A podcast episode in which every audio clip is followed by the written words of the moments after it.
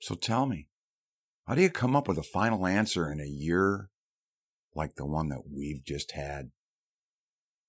Allow me to share with you these very familiar words, images, and phrases from twenty twenty. Shelter in place. Lockdown. How about life after lockdown? As a matter of fact, I think it was in April. No kidding. Way back in April, I preached a sermon. The title was Life After Lockdown. For some reason, something had led me to believe that there was truly life after lockdown and that it was coming soon. How about this one? Zoom. Conference call. Pandemic. I've heard of epidemic, but I don't think I'd ever paid any attention before twenty twenty. To the word pandemic, coronavirus, China, Wuhan, China. What's really going on in China? Really hadn't thought about it that much. How about fake news? Social distancing? I've never heard of that before. Six feet? There are those that argue it should be twenty-four or twenty-eight feet. Now they're saying, no, it needs to be outside. Don't even go inside a building. How about wear a mask? If you'd have said something to me before twenty twenty about wearing a mask, I probably the first thing I would have thought of was Halloween.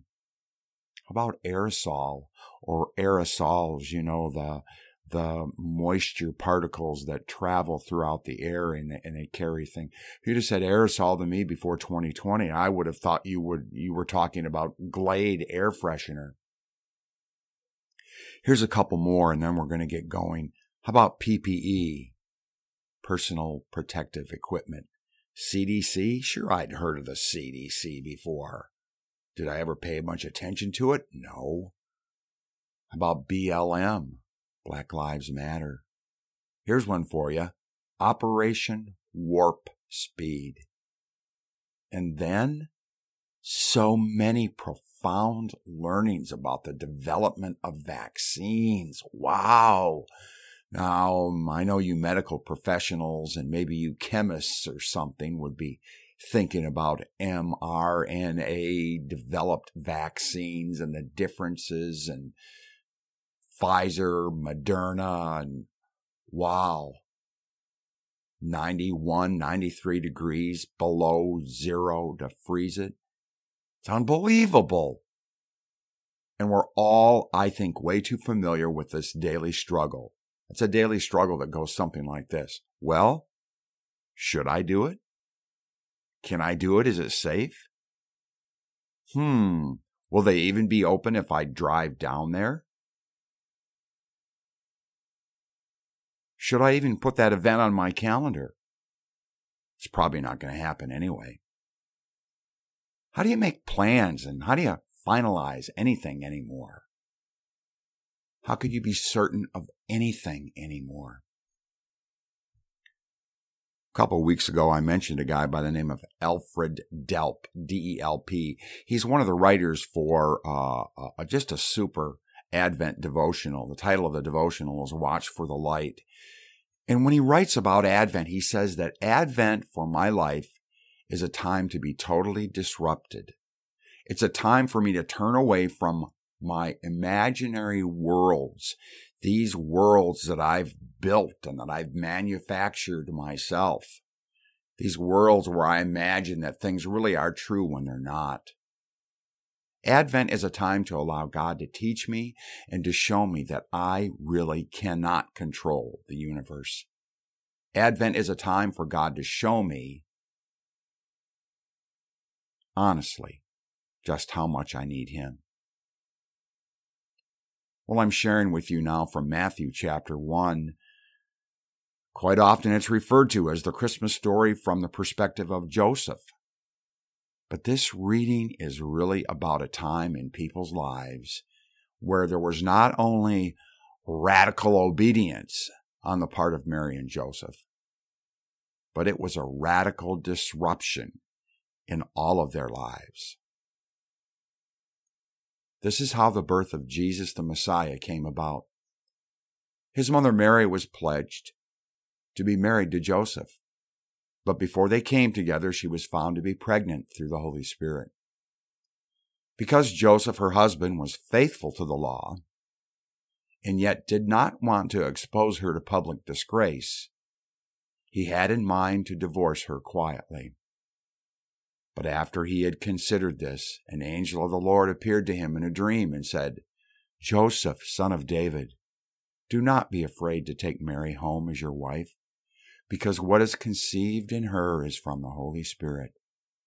She will give birth to a son, and you are to give him the name Jesus, because he will save his people from their sins."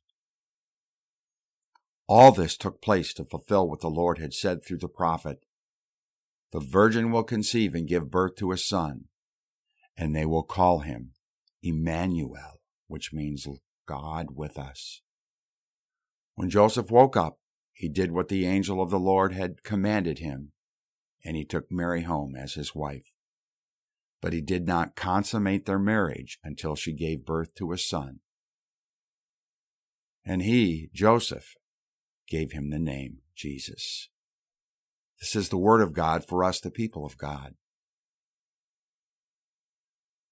Well, although it's quite appropriate and very traditional to share the Christmas story, even at this time of year, many people tend to lean toward Luke's version of the Christmas story. This was the Christmas story that I shared just a couple days ago for the Christmas Eve service. And even though most of us know that there is a version of the Christmas story in the Gospel of Matthew, which I just read, most people kind of tip their hat to Matthew's account, which portrays this miraculous event much more in Joseph's, or should I say from Joseph's, perspective than it is from Mary's. Here, Mary and Joseph are two young people who'd been pledged, probably by their families and or a priest. They'd been pledged to each other, promised to one another to be married. By some accounts, they actually knew each other and were in love. Either way, they embarked on the adventure of their lives, realizing that what the prophets had foretold for hundreds of years previously about a coming Savior, and that this was happening to them in their lives, in their place, and in their time, in their hearts, where the rubber hits the road, right there in their lives and in their marriage to come. Jesus, the Messiah, the Anointed One, the Christ, was no longer just an obscure name on a prophetic scroll somewhere, but Jesus, the Messiah, was no longer God in the flesh who would redeem the world someday. No, Jesus, born in Bethlehem, who would escape to Egypt and someday know Nazareth as his own home, was to be their very own son. Things were changing fast and furious, especially for Joseph and Mary. Things were changing unexpectedly. And in Joseph's mind, here's the important part. His plans for a quiet life raising a young family in the country were turned upside down. With the promise of the angel that we just heard, Joseph would now have to carry out a secret divorce rather than a family marriage celebration. Or, wait a minute, maybe not. But what on earth was Joseph going to do about Jesus? Because Joseph was known as a man of honor and responsibility, especially at a time when making choices was obviously going to be difficult at best. The poor guy had to be confused. It's not like Joseph had a lot of options, is what we're saying here. Accordingly, How you, how have you been doing this year when what you thought was final, when what you thought, or let's just say what you knew, was a done deal, only to discover later that what you thought had been finalized is now completely off the table and no longer an option? I want to summarize an article here uh, from about three weeks ago. Uh, it was in the Washington Post. You, some of you may have seen this, and the title of it is called "The Quarantine Quarterback." Jake Fromm, a Buffalo Bills rookie quarterback, occupies a strange and novel position. He's on a team, but he rarely ever sees his teammates. He stays prepared while his coaches hope that he never has to play. He watches practice from a distance, and when he throws passes, the defense is invisible and his receiver is often a community relations expert. This guy, Jake Fromm, has found himself, and this is a quote from him, "I crave human ex- interaction. I love hanging out with the guys and spending time with people. I'm a real big people person, you know. That's the one thing I miss, is being around people, being around the guys. I know a lot of people during these tough times have missed hanging out with people, hanging out with family and friends. That's something we've all missed." This bizarre N F L season led to the creation of an unusual and, with mercy, a very short-lived N F L role, and here it is, the quarantine quarterback. The Buffalo Bills decided at the outset of the season that Fromm would be kept away from other quarterbacks, so if the coronavirus infected one member of the position of that group, an outbreak on the t- an outbreak on the team would not leave them without a player at the sport's most important position. Fromm and others like him became the gridiron version of a designated survivor. And the logic of the logic behind this role of quarantine quarterback actually became apparent recently, because the Denver Broncos lost all four of their quarterbacks after their starting quarterback and the next one and the next guy all tested positive, and the others were found to have been in contact with him without wearing masks. Thus was born this final answer of the quarantine quarterback. Certainly in this case, the case of Jake Fromm and the Buffalo Bills, the quarantine quarterback for this N F L's teams is indeed the final answer. How about these words, my friends, these enduring words from the Apostle Paul? "Rejoice in the Lord always. I will say it again, rejoice. Let your gentleness be evident to all. The Lord is near. Do not be anxious about anything, but in every situation by prayer and petition and with thanksgiving, present your requests to God. And the peace of God, which transcends all understanding, will guard your hearts and your minds in Christ Jesus.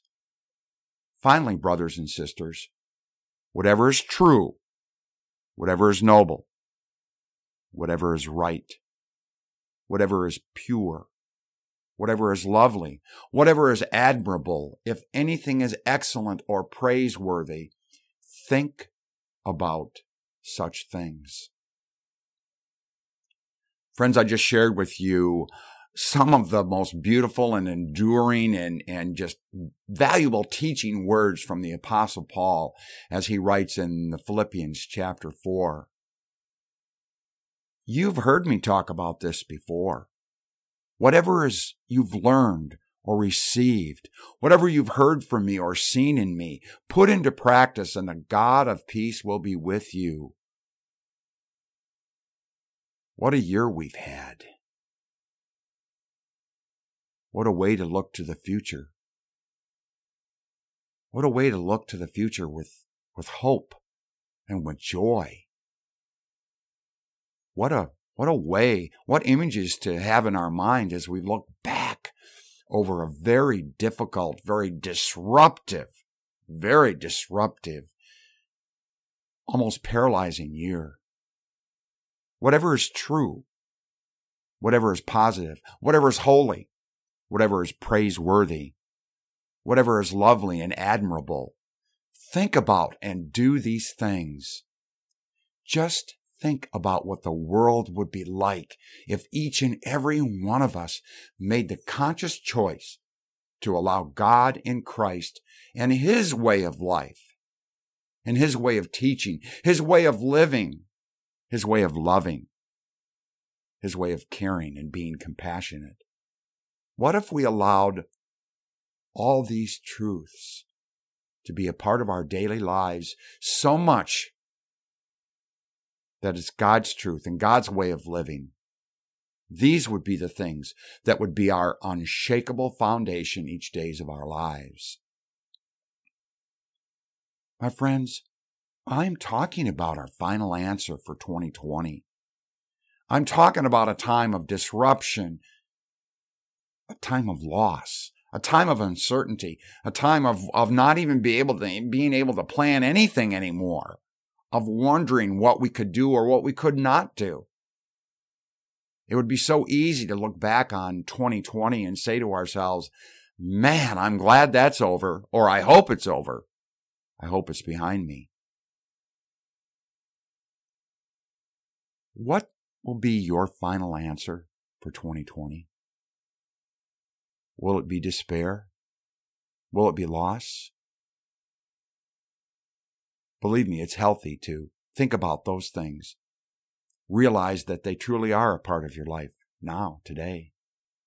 But as we look ahead to twenty twenty, twenty twenty-one, I should say, let's think about those things that are good and true, those things that hold us to the rock. I share with you a very beautiful Advent story. It's from that same devotional that I mentioned earlier in this sermon. It's written by a man named Brennan Manning. It was written a long time ago. The title of this is Shipwrecked at the Stable. Shipwrecked at the Stable. It's beautiful. Listen to this. On a wintry night in an obscure cave, the infant Jesus was a humble, naked, helpless God who allowed us to get close to him. We all know how difficult it is to receive anything from someone who has all the answers, who's completely cool, utterly unafraid, needing nothing, and in control of every situation. In cases like that, we most often feel unnecessary. But God entered into our world not with the crushing impact of unbearable glory, but he entered our world in the way of weakness, vulnerability, and need. Yes, God comes as a newborn baby, giving us a chance to love him, making us feel that we have something, that we have something to give him. The infant Jesus was born in unimpressive circumstances.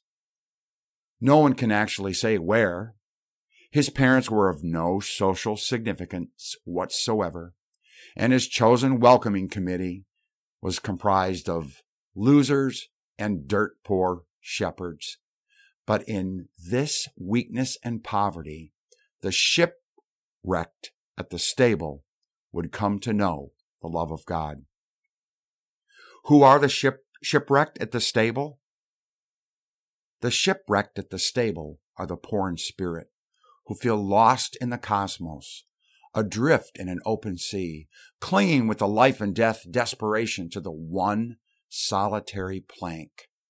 Finally, they are washed ashore as they hold on to this plank, and they make their way to the stable, stripped of the old spirit of possessiveness in regard to anything.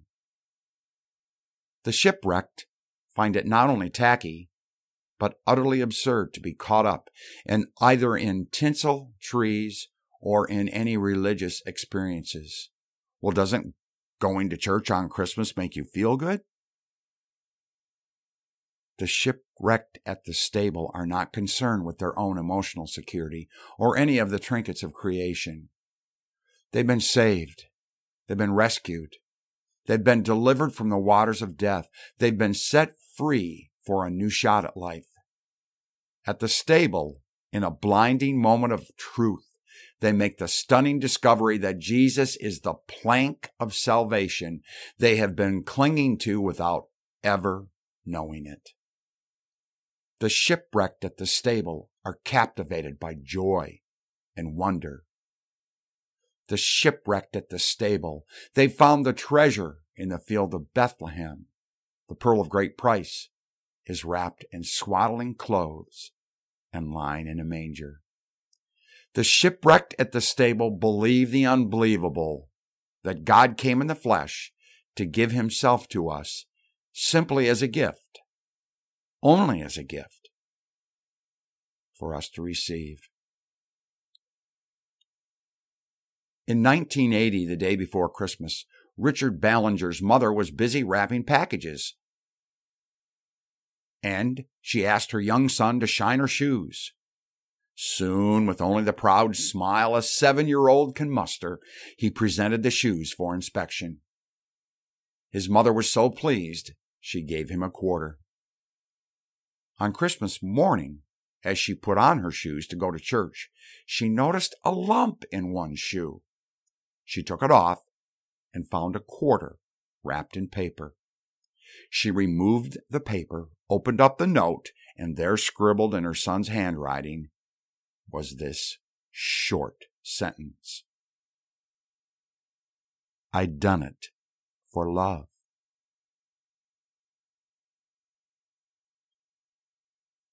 When the final curtain falls, each of us will be the sum of our choices throughout life, the sum of the appointments we kept and the appointments we didn't keep.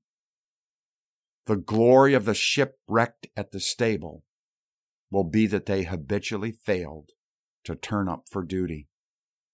In their defense, the shipwrecked at the stable will claim they were detained by a baby in swaddling clothes.